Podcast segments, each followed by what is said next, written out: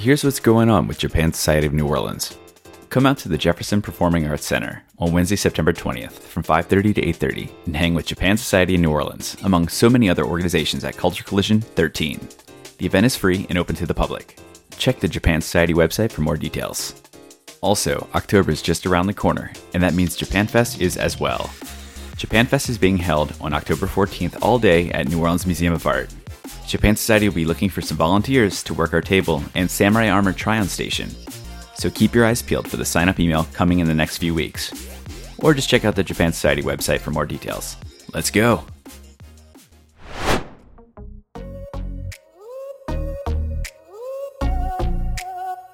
Hello, I'm Doug, and welcome to the Krewe of Japan podcast, a weekly podcast where we take you on audio journeys through Japanese culture. This time on Krewe of Japan podcast. Welcome back to our podcast. Back in 2019, New Orleans and Matsue City celebrated its 25th anniversary of the establishment of their sister city relationship. As part of that celebration, the Japan Society of New Orleans selected two delegates to send over to participate in the Sister City Exchange. Those delegates included myself and one of our other co hosts, Maddie. Back in early season one, Maddie and I did an episode about that sister city relationship with Dr. Samantha Perez, who chaired the exchange program steering committee. If you haven't already, you should definitely go back and give that one a listen if you're interested in learning some more historical context between the two cities and their relationship. I can't believe it's already been five years since that exchange. But with 2024 being the 30th anniversary, Japan Society of New Orleans is hard at work with the city of Matsue in planning the next exchange program. And in preparation for this exchange, Jennifer and I wanted to put the spotlight back on Matsue and explore what the city and surrounding areas have to offer for visitors. Nicholas McCullough, coordinator of international relations in the International Tourism Division in Matsue, joined the podcast to help us explore what Matsue has to offer.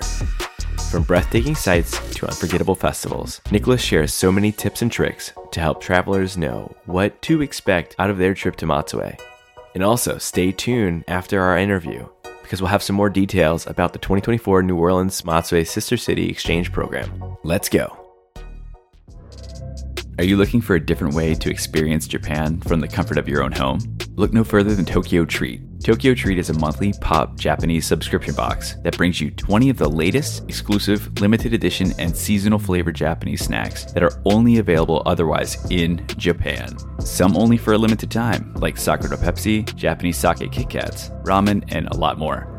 September's box helps bring the celebration of Tsukimi, or Japanese moon viewing, to you and your taste buds. This centuries old tradition is a time to go outdoors and appreciate the beauty of the autumn moon and hopefully cooler weather while giving thanks for the harvest. Well, Tokyo Treat has harvested some Tsukimi themed snacks just for you to enjoy under the moonlight with friends and family, including chestnut flavored Kit Kats, mint chocolate moon pebbles, full moon rice crackers, and more.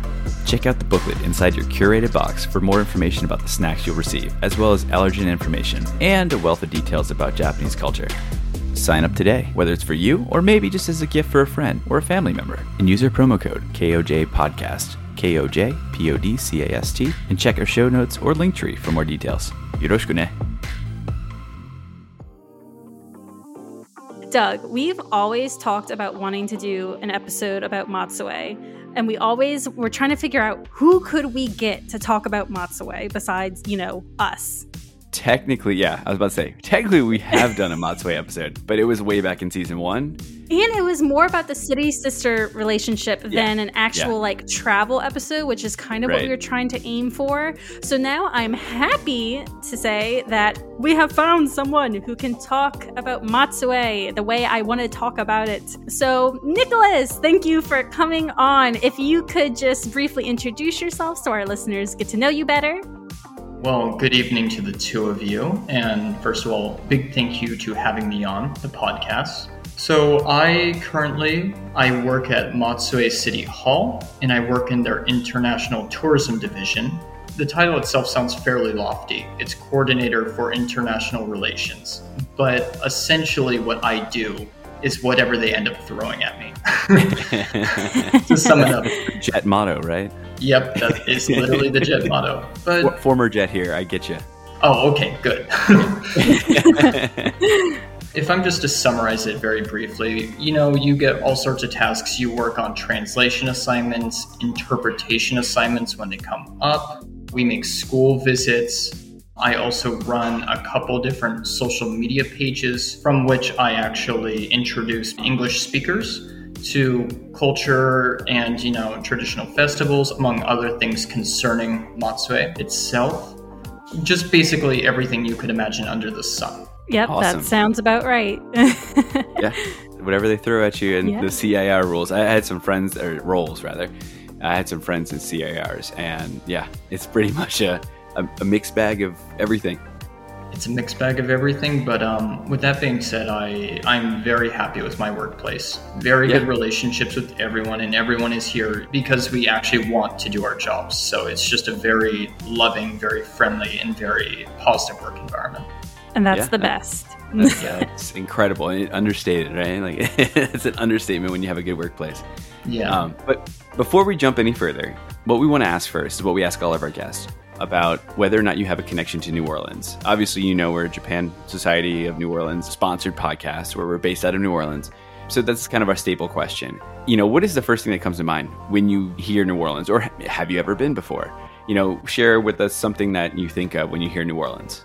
So I will start off with saying I unfortunately have not had the chance to go to New Orleans as of yet. I would say the only real connection I have is not necessarily through me, but kind of vicariously through my mother, who actually lived in Louisiana for a little bit of time. Um, she's told me some very interesting stories, nothing Okay. of which Do I you know will where repeat. in Louisiana she lived?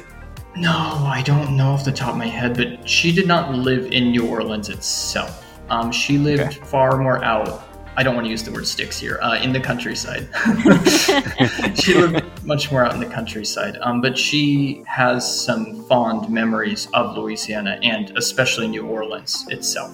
Okay. Oh, So awesome. from her, nothing but positive things. And just thinking about it, you know, just what comes to mind is this image of a true collection of like all sorts of different folk cultures. So whether you're thinking about the music that was really took off or was born from New Orleans, or whether you're thinking about the food itself that was devised by the people there, just whenever I think about anything linked to New Orleans, I get this really down to earth, grounded, just a culture of the people kind of vibe. Yeah, it's definitely a melting pot of cultures and people from all walks of life and, you know, a lot of different things. It's basically a giant pot of gumbo. Oh, Yep, that's exactly what it is. But now to get more about you, Nicholas, something that we ask all of our guests is what is your Japan journey? You know, what got you into Japanese culture, wanting to learn about Japan, and then, of course, you know, eventually living there in all places, Matsue. So, kind of give us your story.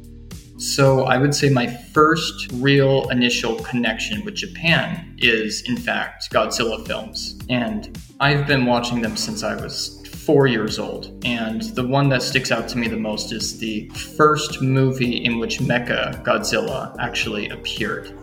You know, I think that was my first Godzilla movie too. that one's a classic. It, it's a classic one. It has it has my favorite kaiju that appears in that, and I think that's the one of the only movies that King Caesar appears in. But you know, there's a little bit of the nerdy side of me, and of course, you know, anime was a big influence growing up when I was a kid. Although I had no idea that anime was something from Japan, simply due to the dubbing, the nature of Mm, Yeah. dubbing everything into English. So, you know, I already had a connection there. So, I unfortunately didn't actually have a chance to study Japanese in middle school or high school. However, when I was a senior, I had an English teacher who recommended me some Japanese literature to read. And my first initial novel was Kafka on the Shore by Murakami Haruki. Yep, that's a good one. It's a great novel, still one of the best, in my personal opinion, at least as far as the impact it had on me at the time. But later on, I ended up experimenting a little bit more and I ended up finding Mishima Yukio. And boy, his writing is a trip. it's uh it's just one of those things where it's like you don't have to agree with it, but just get ready for a ride at that point. yeah. Yeah. Then after that, while I was at community college in my hometown, I was really trying to figure out what I wanted to do. And every time I got interested in a class, I kept coming back to language in some aspect, whether it was, you know, messing around with writing in terms of literature or composition, fiction writing, journalism. I just went all over the place. And I ended up realizing I've taken at least five to six linguistics classes at this point, and I've loved every single one of them. Isn't this the direction I should be heading in? when I ended up transferring to uh, California State University, Monterey Bay, they had a Japanese language and culture program. So I just ended up, you know, making that decision right then and there. Well, this seems interesting. Let's see how this works out. And here I am. Here you are. yeah. So you studied the language in college. hmm You go the jet route, or how did you get to Japan? So I studied the language and about the culture at college, and then one year of my time at my university was actually one year of study abroad. And I studied abroad at Okayama University. oh, cool. Yeah, so not too far from here. Well, by train, it's actually pretty far, unfortunately, although Yeah. we're pretty much right next to each other. So that was my first year living in Japan, and that was actually my first year living on my own ever. Oh, nice. So that was, in both positive and negative aspects, it was a very um, informative and transformative experience. Yeah.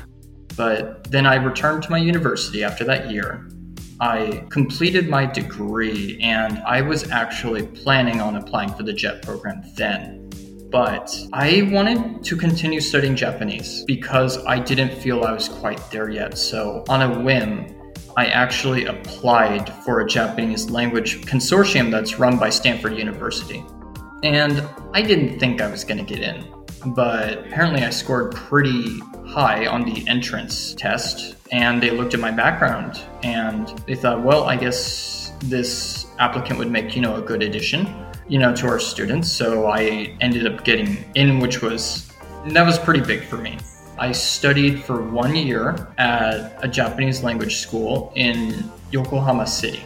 And that was about about seven to eight hours a day, just very, like very, language study, right? Intensive. very intensive, very intensive. Yeah. Like every afternoon, you're wanting to pull your hair out, kind of intensive. But that was exactly what I wanted. I knew what I was Yeah. getting into. So it was more so just me not enjoying it, but at the same time enjoying the pain of the process in a sense. it's, it's built to make or break you, right? Exactly. and it did a little bit of both of those things. but with that being said, we got through this, and this was between 2019 and 2020. So during this time, um, as we all know, the pandemic happened. And actually, I had applied and I was supposed to get a job working at a Japanese inn in Yamagata Prefecture. okay. And, you know, as soon as we went full blown lockdown, um, I could not get my work visa at that point because the Ah. tourism industry was obviously it was struggling. Yeah. So I ended up going home towards the end and finishing my classes just online, just from California, because we were full blown online at that point anyway. We weren't actually attending the school in person. Sure.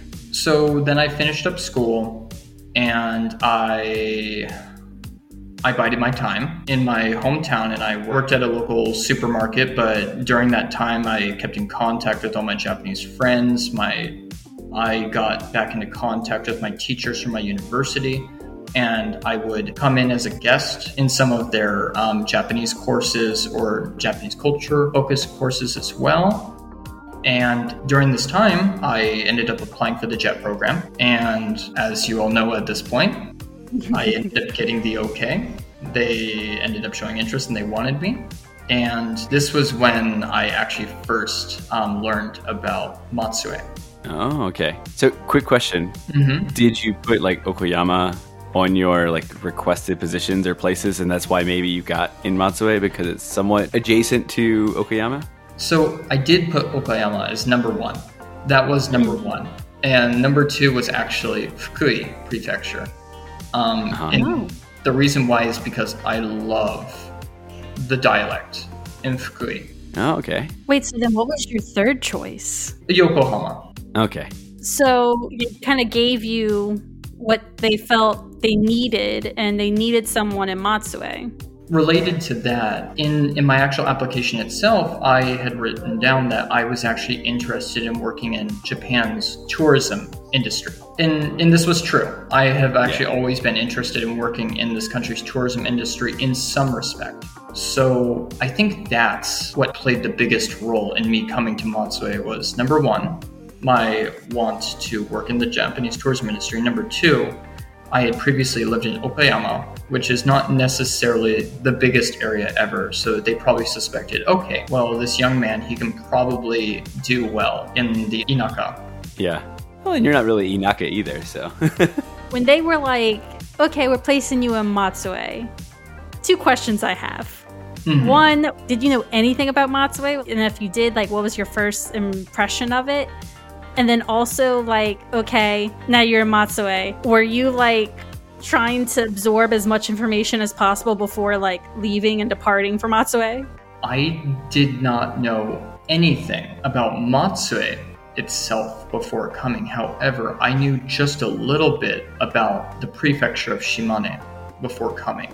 Okay. And the reason why is probably because Japanese university programs in the US when they focus on, you know, the culture of Japan, especially traditional culture, many of them briefly touch upon the Grand Shrine of Izumo, Izumo Grand Shrine. Mm-hmm. And I knew that much. And I knew about Lafcadio Hearn. And the reason why I knew about him was because he actually came up in my final project at my university when I was actually doing a comparative look at Japanese and Western folklore.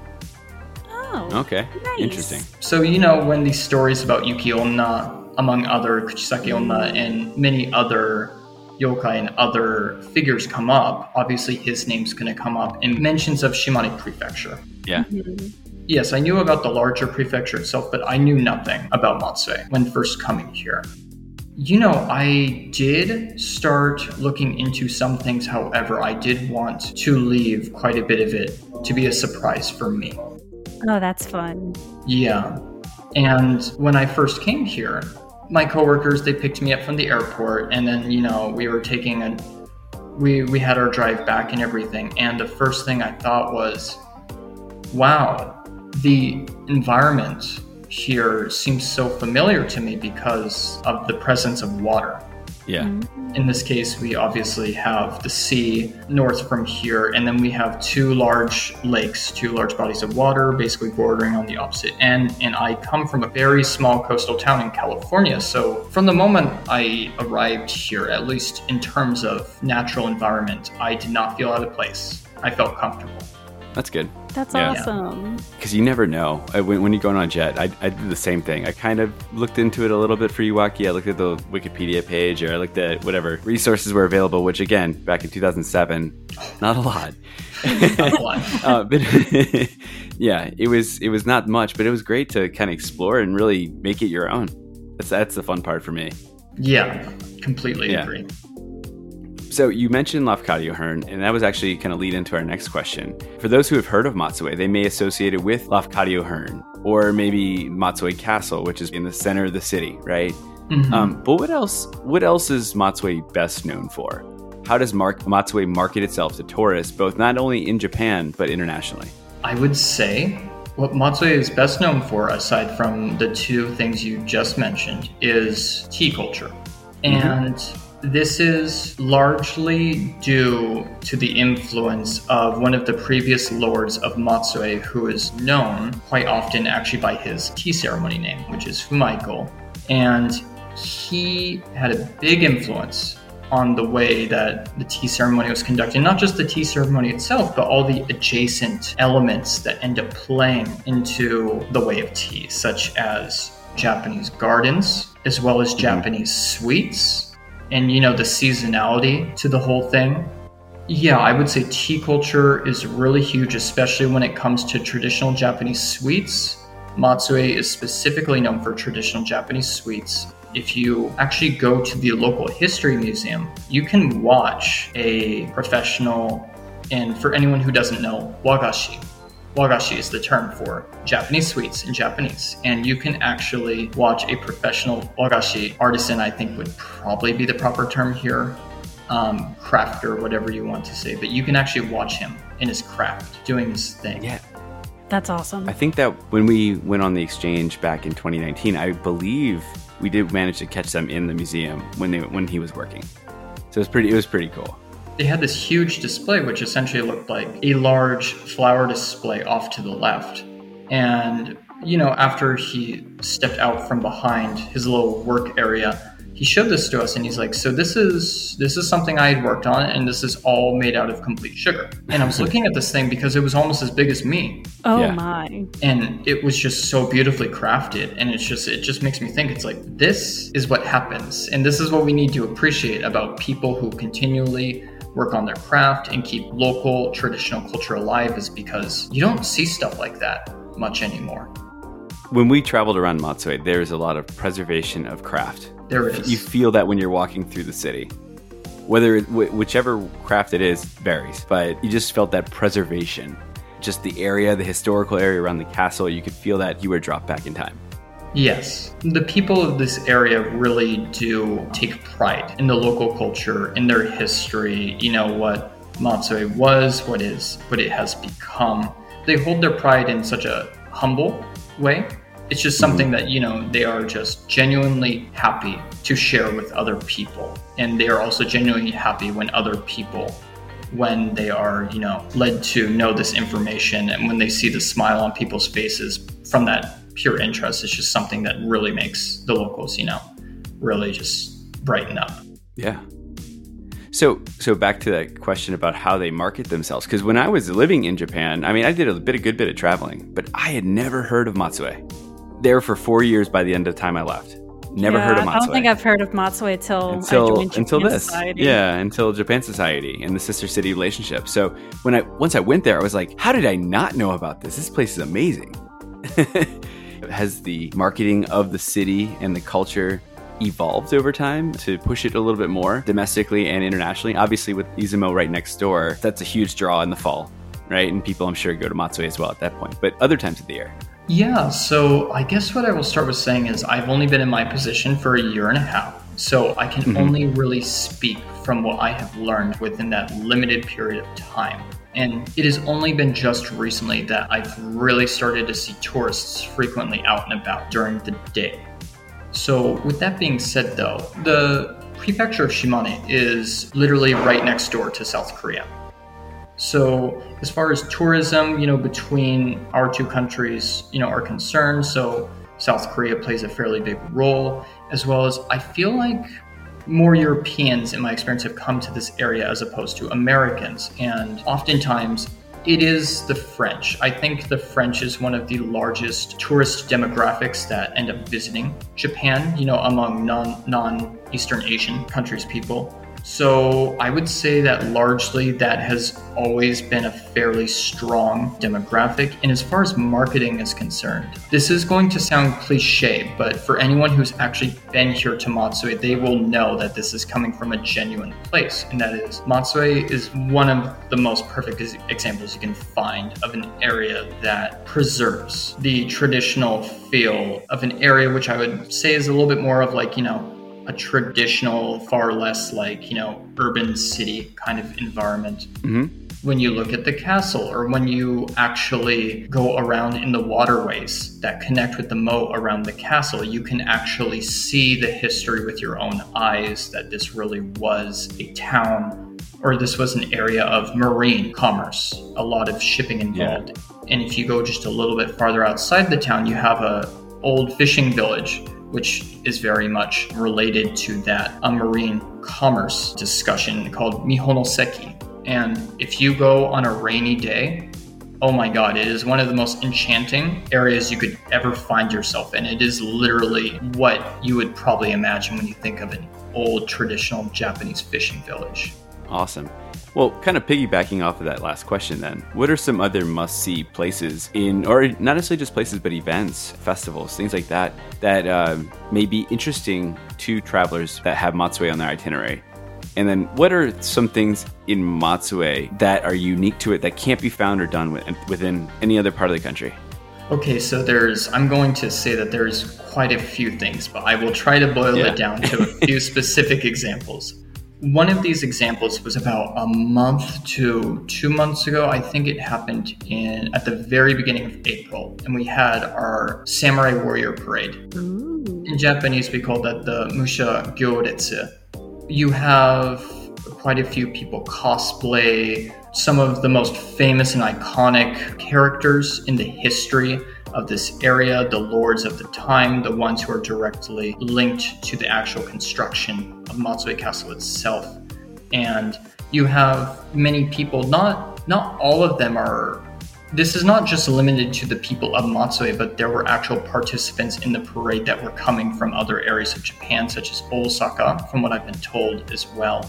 But you have many of the locals, they dress up in the traditional Japanese samurai garb and for those who aren't familiar with the term samurai, it's not simply limited to that of warriors, but you know, this refers to a whole class of people way back when, and this included their families, their daughters, their sons, their wives. And with this, there comes such a variety in terms of the dress that was mm-hmm. represented in this parade, and the weather was fantastic that day. Honestly, I really wish that this was something that more people could see with their own eyes because it was literally just history unfolding in front of us. That's cool. That sounds yeah. awesome. And, uh, oh, okay, so, and one more, one more. So we actually have a what I would consider to be somewhat of a modern style Japanese garden here in Matsue that goes by the name of Yushien. Oh yeah, yeah. Yeah. And the island which Yushien is on, Daikon Shima. Um, if anyone's familiar with Daikon, then yes, it is that. Daikon Shima is one of the largest producers of peony domestically. And some people are going to give me a little flack for saying this. I have a particular taste for Japanese gardens in that I prefer a Japanese garden in which I can actually walk through, in which I can actually enjoy. I can experience it with my own senses. You know, I can actually experience the smells, not just the sights, and then hear, you know, the nature and everything. So, for that reason, I am partial to Yushien because it is a full blown walk, and you're basically walking throughout the garden and through all the different displays. And it has several different kinds of displays it often works with, and this um, is very seasonal. So, they often have illumination events Two of the more well known ones happen in the fall. And this is an illumination event which essentially puts on even larger display the fall colors in Japan. For anyone who's ever been to Japan during the fall, they know how beautiful the deep reds and the browns and the yeah. yellows are in the leaves. Now, imagine this at night on display. And there is also a winter display as well. And when it when it really snows here, when it really gets cold. The garden is just absolutely beautiful. I've had the privilege to actually go there a few times myself this last year. Wow. Well, it's yeah. on my list now. yeah, and that was that was one of the places that they brought us to during that. It was oh, incredible. Wonderful. Incredible. Yeah. The, it, and you go in, what was the route that they have? Oh, the ginseng? Yeah, yeah, yeah. That's yeah. it. Yeah, they, like they have this whole little like kind of I don't say museum, but like it's a little walkthrough thing. You learn a lot about the ginseng. That's again, I think that's one of the few places in Japan you can get it, right? Yeah, it, um, or where it's produced or, or, or if I'm not cultured mistaken, or whatever the right word is. Matsue was one of the largest producers way back when, and that is yeah. actually where it got a lot of its income from. Way back when was actually um, producing ginseng. Yeah, That's so that awesome. was it was cool. You learn that, and then you go through the garden, and the garden is, like you said, absolutely beautiful. It's gorgeous. Words don't do it justice. Speaking of what's on my to do list, because that's definitely added on my to do list now. Mm-hmm. But some of the things that people like to put on their to do list when traveling is food. One of the big parts of having a Japan trip is planning out what you're going to eat. You said it several times already in this uh, recording. You know, Matsue is really located close to the water. So I'm imagining the delicacies of Matsue may pertain to, you know, some kind of fish or anything like that. What are foods that Matsue are really known for? So one of them is actually if I, I know the Japanese term, I might be getting the English term wrong. So the Japanese term is shijimi. and I'm pretty sure it's basket clams. I think that's the English term, but I could be wrong. Please don't persecute me. I, I, just call that. I just call them clams. So clams, clams. they are actually they're often given as omiyage because we get these clams straight from the lake that I'm actually looking at it right now from here um, in Lake Shinji.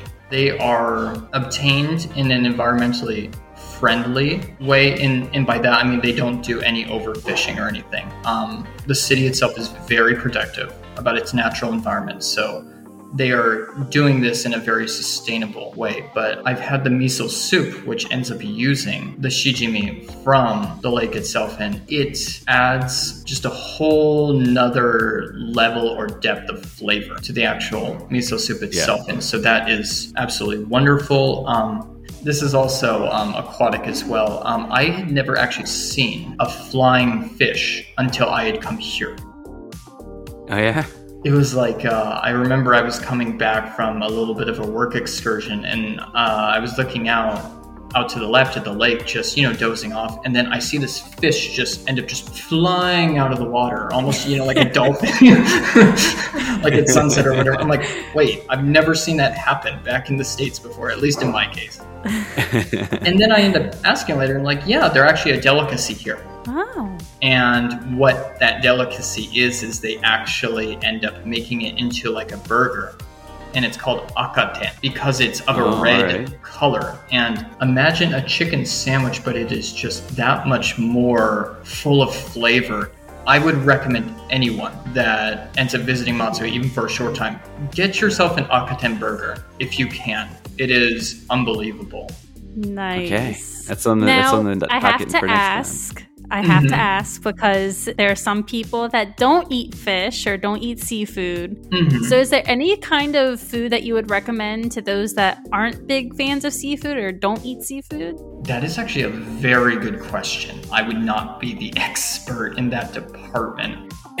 there, there are options available to you in this area, but I would say if you're you're looking for like the delicacies of this particular area. Number one, aside from the traditional Japanese sweets, which I would feel is more of like an experience and rather to actually get yourself full. What you can do, let's say if you, let's exclude pescatarians for a moment. If you are a vegetarian, there are still many options available to you, especially if you go to like you know an area that has like a full-blown you know japanese traditional style like meal which you know it comes with a lot of like the different groups that are available to you. There's a lot of vegetables um, included in that. So i would say you're to have to do some research or you can just end up contacting my department and we could end up doing the work for you the homework for you and we'll look into it. I can't think of any prime examples though I'm trying to think of the name. There was one restaurant. It's kind of in the historic district near like the Samurai uh, House and Lafcadio Hearn in that mm-hmm. area. It's like Kame something. It's like a soba place. Oh my god! Literally, as soon as you mentioned that, I was like, "Oh my Can't god!" Remember the full name? Soba. soba, of course, soba. Izumo soba is particularly famous. Whenever I give Izumo soba as an omiyage, people are just ecstatic. They're so happy. So there are plenty of soba restaurants, and even, even though the name is Izumo Soba, there are plenty of very famous local soba restaurants here in Matsue itself, and they are honestly very affordable. That is the one thing that you will find is when you're going for like the more lavish meals, yes, you'll find stuff on the higher end, but even if you're looking for something like a more traditional meal, like such as soba or whatnot, it's very affordable it's very well within most people's budget. So highly recommended. Good to know. So I've kind of referenced back to the Sister City Exchange program we did back in 2019. That takes place in October, typically centered around the uh, Little Mardi Gras festival that takes place in Matsue City. But one of the things that also took place around that same time was again centered around the castle. The entire city center was surrounded and lit paper lanterns, kind of lining the sidewalks and the moat around the castle. Absolutely gorgeous at night like unbelievably like the ambiance is just incredible. In the distance you could hear taiko teams like practicing their taikos in like neighborhoods. All these like fun things that like are going on. For me i love that atmosphere. It was amazing. But like is there a specific time of year? Because i know you mentioned that you really thought Yushien or, or other gardens were really beautiful deep in the snow during winter mm-hmm. or the fall colors were particularly beautiful. You know, is there a certain time of year that you think it's best to visit Matsue? I would say that would just depend on your objective in general, like what it is, what is it that you would like to see. For Okay. example, if you have heard about the stunning sunset of Lake Shinji, it's it's in the top 100 sunsets in Japan. Um, now, if that is something you're interested in, I would actually recommend coming here either late winter or late fall and the reason for that is because that is generally the time frame when the sun is actually setting below the horizon that is uh, directly across from the lake itself. Whereas right now the sun is actually setting far more off into the distance so you won't get the same kind of burning red just beautiful crimson sunset that you would find during the winter time as you just mentioned, the Sui Toro, the um, the Water Lantern Festival, um, that is something that happens in October. If that's something that you are interested in, I would recommend coming at that time. This area is also absolutely beautiful in spring. I had three friends come from California. It was their first Japan trip, and they came during peak cherry blossom season. We have so many beautiful areas, not just simply the castle, although the area surrounding the castle keep itself is just completely um, done up with cherry blossom trees itself and we often do samurai related events during that time here. I really think it is like what is it that you want to see really? It's Okay. going to depend and if if someone has any questions about what's good in the season they can actually just contact us directly and we can give just a myriad of recommendations Okay, to piggyback off of that, one more thing. There's an event, I can't remember the name of it, I wish I did, but it's like really unique in that it only happens once every 10 years. Do you remember what it's called? oh I can't. uh Not to put you on the spot. Horanenya. yeah, yeah, that's it.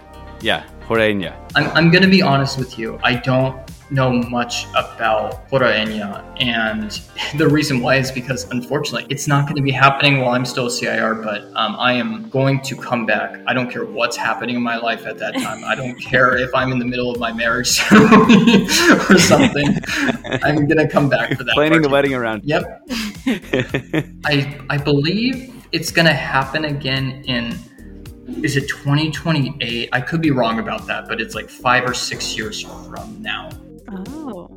Uh, I want to say, I think it's 2029 because I think Oh, 2019 was when it happened. okay. We missed it by like four months. Oh, and I, we saw the posters because they had a lot of posters advertising and they were still up in like some of the tourist centers and whatnot. And i was like what's this? And then someone told me i'm like oh no well it's happening. And then no no you gotta wait 10 more years before you can see it again.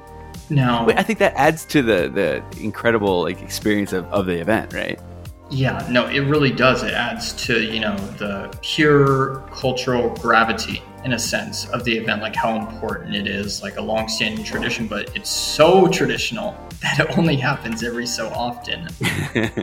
And just imagine the amount of photographers that will Oh, be imagine. in this area during that time, and I will be one of them.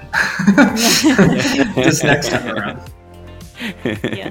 Japanese photographers, that's a real thing. Like lining up to just take photographs of whatever it is. I, I saw something recently of all these like older men with their cameras taking pictures of like trains passing by. It The was train crazy. otakers, yep. Yeah, Yeah. yeah.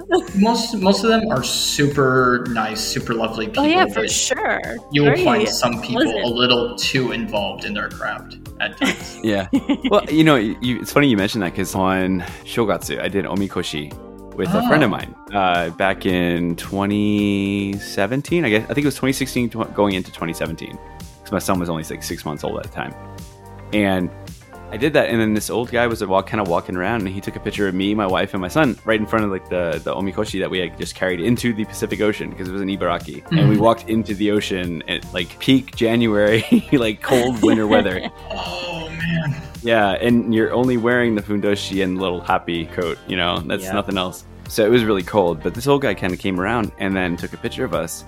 And then he found, somehow, found my mother in law and like brought her the picture. That's awesome. Yeah, it was a small community too, but still, Oh, okay. like, so I have that picture. It's like right across the room. I'll show it to you later after. But uh, yeah. Oh, wonderful. Well, one of the things I need to talk about because obviously this episode is geared towards Matsue travel, and one of the big parts about traveling for tourists is concerns about being prepared for their visit to Matsue. I mean, should tourists be concerned about like language barriers? Should they be concerned about like how to get around the area with public transportation? How would that look like? Their food restrictions? Anything that tourists should be aware of before going over to Matsue? Yeah, and I'll go ahead and probably touch on a couple things first that will be applicable to Japan as a whole, and then I will specifically talk about Matsue. And one of those things, if you make a trip to Japan, please prepare to have cash on hand. Um, there are still businesses that do not accept credit cards and do not accept electronic forms of payment most of those electronics forms of payment, you know, aside from the really big names, they might be, you know, domestic ones specifically. Yeah. Please be sure to have cash. Um, that is a really big thing. And now we'll lead into Matsue itself. Now, Japan's just public transportation infrastructure, in my personal opinion, although probably many other people's personal opinions, is much better than that in the US in terms of, you know, train travel. Like it's it's far more consistent. I believe if you're if you're talking about local lines, it's just far cheaper to ride. I would say, in my experience, taxis are more on the cheaper end here than back in the states. But I don't have as much experience back in the states um, with taxis and whatnot. However, one thing you will have to be very aware of when you come to Matsue is you will be fairly restricted in terms of transportation if you want to actually not just Matsue, but go out into the much farther areas of Shimane Prefecture. There will be fairly famous sites such as the silver mines here in Shimane Prefecture that you know you would either have to rent a car or you maybe there would have to be a special tour that you had to have to take a part in there are other events, one that happens on the western side of Shimane Prefecture, which is on horseback archery. It happens every year during the spring. You can take a train all the way out there, and it's actually fairly inexpensive. But when it comes to getting into places there that you might want to see, that's where having a car is going to become really important. So, for anyone who wants to get the full taste of not just Matsue, but Shimane Prefecture as a whole, I highly recommend renting a car while you are here. I can second that because there's so many places that it opens so many doors if you have a car. And to be honest, for US based travelers, just go to AAA. It costs like 25 bucks. As long as you have an American driver's license, you're good. And that's all you need to do. Just bring a passport picture. And that's in your set. You just go in, you show them your international driver's license, your passport, and you can rent a car. And it's not too expensive, honestly, um, from what I remember. I did it once or twice. But yeah, it's it's definitely fantastic recommendation, especially if you're trying to get around in areas that aren't as accessible. What would you say about the language, though? Do you feel like tourists are going to have trouble if they don't know any Japanese? I think a lot of people know like baseline, like hello, very simple greetings. However, when you want to start doing a little bit more involved experiences here, it's going to take some level of Japanese. But what you can do at Matsue Station itself, they have an actual like kiosk and they actually have very, very, very confident Japanese um, English speakers. And if you research and there's something ahead of time that you knew you wanted to do, like go to a certain restaurant or maybe schedule like you know to actually be able to participate in this sort of like i don't know making traditional japanese paper experience or something they can make the call for you and they can make the reservation for you for anything. So you're not completely barred from being able to have these experiences, but not knowing at least a little bit of Japanese could bring about some fairly hectic situations. Yeah.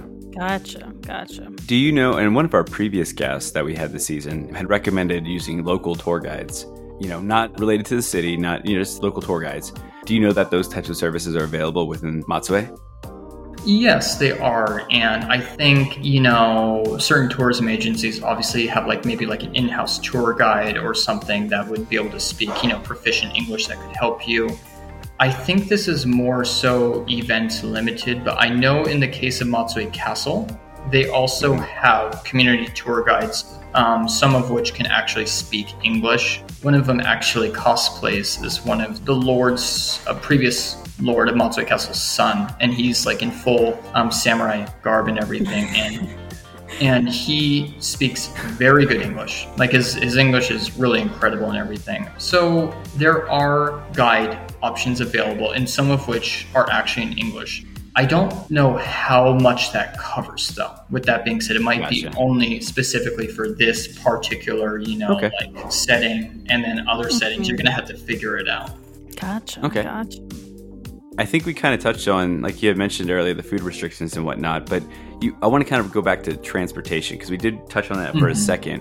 With Matsue's position on the west coast of Honshu, mm-hmm. it's not the easiest of places to get to if you're flying into Japan from the U.S. or from wherever you are flying in from around the world.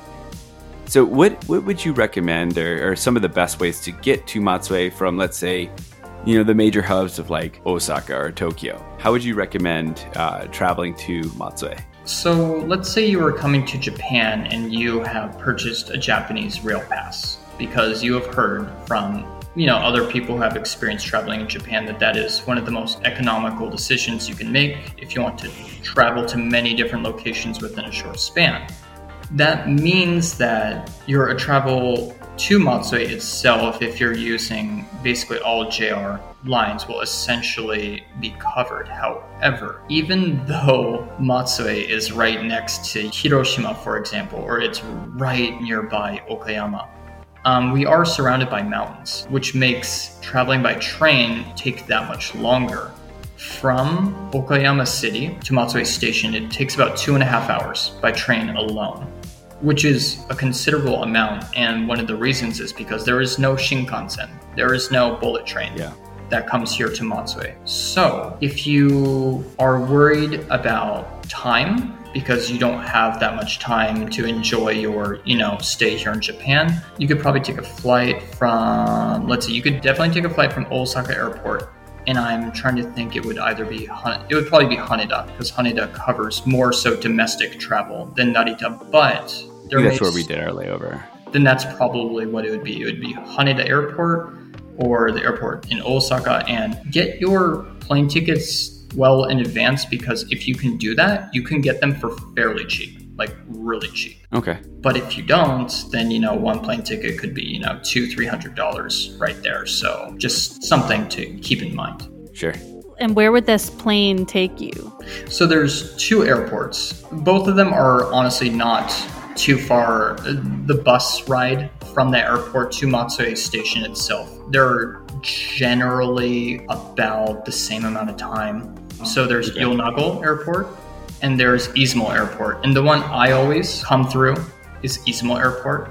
I would say that because we're not necessarily as well frequented as some other areas in Japan, you will not probably not have as many flights as some other areas. So this is why you should probably look into getting a ticket well ahead of time, just so that you know that you will have yours ready when you need it. Mm, good point. Good point.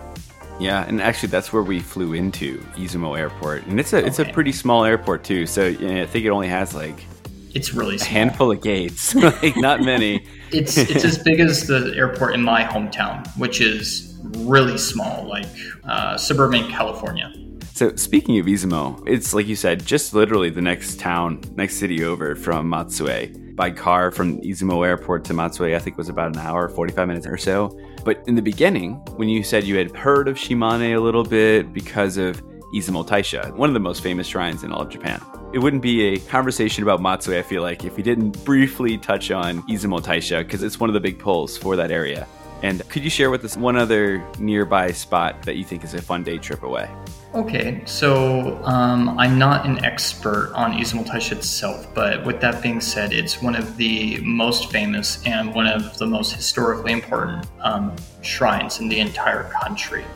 And this comes down to its history, dealing with the Kojiki and basically one of the oldest written texts that existed in Japan. And the reason why it's so important is because, you know, the name of this shrine often comes up in these texts itself and basically its relationship with a lot of the mythology of the country as well as like its relationship with the mythology of Japan's origin story, like the birth of the country in and of itself. Mm-hmm. And I will also say that, especially amongst us, um, I, I, don't want to say modern people. I, I, guess in my case, you know, millennials and whatnot. But Izumo Taisha is essentially very famous for its matchmaking properties, so to speak.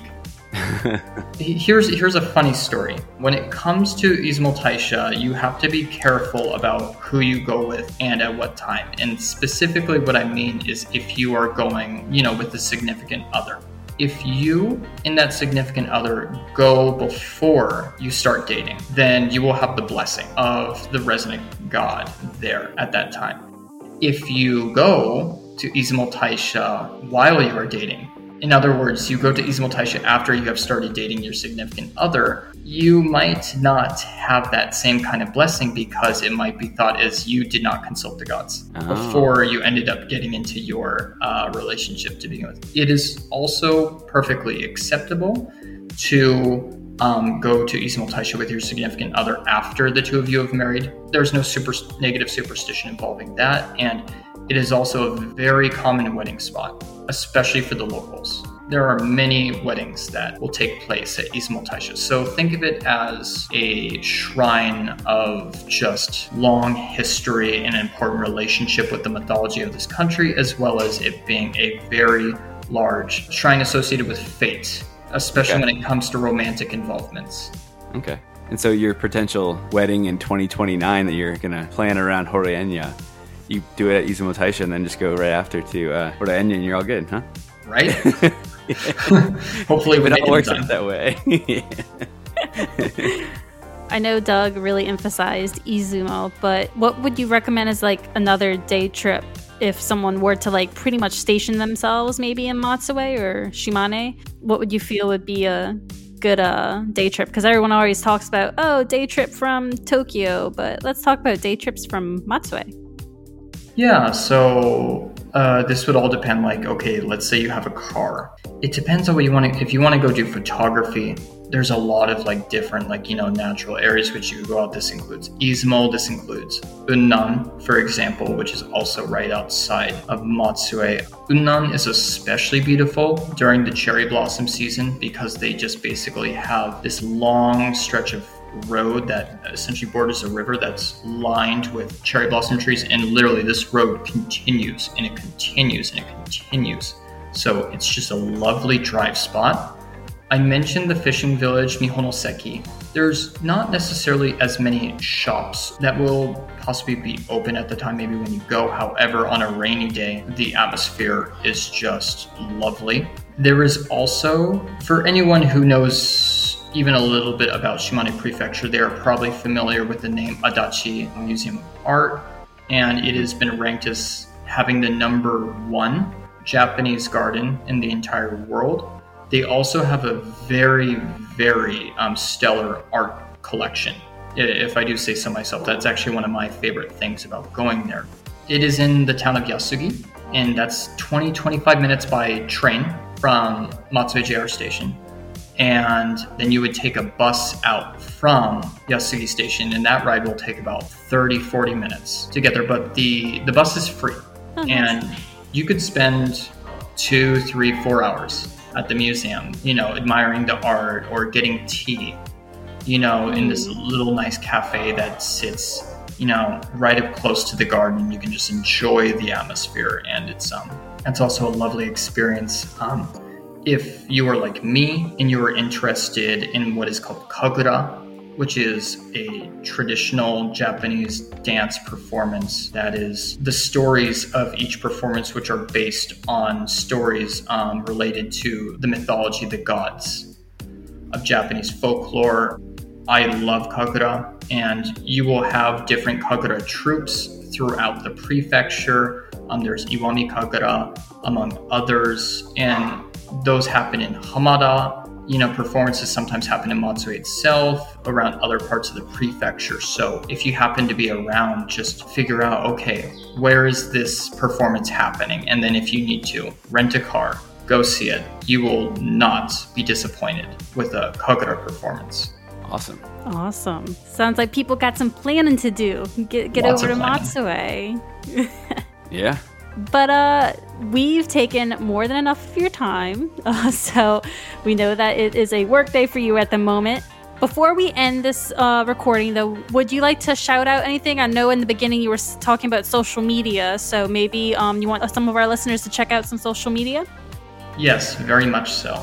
Um, so I do run a page, or I do run several pages for the city of Matsue itself. And as I mentioned previously, these pages introduce cultural events, traditional events, as well as seasonal happenings here locally in Matsue in English. And so on Facebook, if you look up in Matsue, and both the I in in and the M in Matsue are capitalized, you will find my page. You will probably recognize it just simply because of a lot of the photography and whatnot. Like, okay, many of the events and the places that he was talking about are popping up here. So check out that page on Facebook. Please give the page a follow. And, you know, if you're interested in these stories, I try to post at least three times a month on there. Be very involved about that. And also, same deal over on Instagram. The name of the page is images underscore in underscore Matsue. And you'll recognize it because the picture for the profile itself is the same as the Facebook page. And it is Okay. essentially the pages are, you know, carbon copies of each other. It's just that one is over on Instagram and one is over on Facebook. So whichever one you frequent the most, please just go ahead, give it a follow, give it a like. And uh, if you have any questions about any of the Yeah. things I'm posting, you can message me directly through those. That's awesome. So we'll definitely make sure we share those links to the Instagram and the Facebook in our show notes. That way people can find you and, and follow your photography and your links and everything. We already started following you and I love the pictures that you post on there. So it's great. Thank you, thank you. That's that's pretty much all we had. And again, I know it's a Monday morning, you're getting your day started. We don't want to keep you too much longer. I think we've already kind of run a little bit over time. But uh, thank you for sharing with us so much. I know I learned a lot. I know Jen learned a lot. It has been so much fun. No, thank you very much. Thank you for having me. And if you would ever like me to talk a little bit more specifically and more in depth about, you know, a certain facet of Matsue, please just have me on again. I'd be more than willing to. Absolutely, absolutely. We we love our return guests, so you got it. All right. All right, thanks. No, thank you. And that's it for this week's episode. Thank you so much for tuning in to the Krewe of Japan podcast. A special thank you to Nicholas McCullough for joining us to talk about traveling to Matsue. Definitely check out the Instagram feed that Nicholas runs to see some of the beauty that Matsue has to offer. We'll make sure to link that in our show notes. But really, it's just great to revisit Matsue, even if only an audio journey. But hopefully soon I can get back. Speaking of getting back to Matsue, I promised some more details about that exchange program. And here I am, overpromising and underperforming. Just kidding. While the details are still being fleshed out, the projected date for the exchange program will be in early to mid October 2024. And while the official criteria will be published at a later date, the most important piece of information is this. In order to be eligible to participate, you must be an active dues paid member of Japan Society of New Orleans. But it's not too late to become a member if you aren't. Just pop over to the Japan Society of New Orleans website and sign up today. It's that easy. Get ahead of the game now while you're thinking about it while you're listening to this episode and get yourself one step closer to going to Matsue next year. Have you ever been to Matsue? What places in Matsue piqued your interest the most? Share with us on Instagram, Facebook, Twitter, TikTok, YouTube, LinkedIn at Krewe of Japan Podcast. That's K R E W E O F J P A N P O D C A S T. Just search Krewe of Japan Podcast will pop up. We're like the only one there. While you're there, give us a follow, like, retweet, share, repost, comment, I don't know, whatever floats your boat. Just let us know how you're enjoying the podcast. Or perhaps you prefer to provide your feedback in a more private setting. send us an email at kreweofjapanpodcast at gmail.com. One more time K R E W E O F J A P A N P O D C A S T at gmail.com. Speaking of feedback, if you're enjoying what you're listening to today or this whole season, previous seasons, feel free to leave us a five-star rating and or review on your favorite podcast streaming app. Every single one of those five-star ratings and reviews helps others interested in Japan and this kind of content find the podcast. And I'm 100% sincere when I say that any and all support is incredibly appreciated. But that's it for today. Until next time. Now get yourself over to the Japan Society website and sign up today so you can go on that exchange program next year. Let's go. See ya.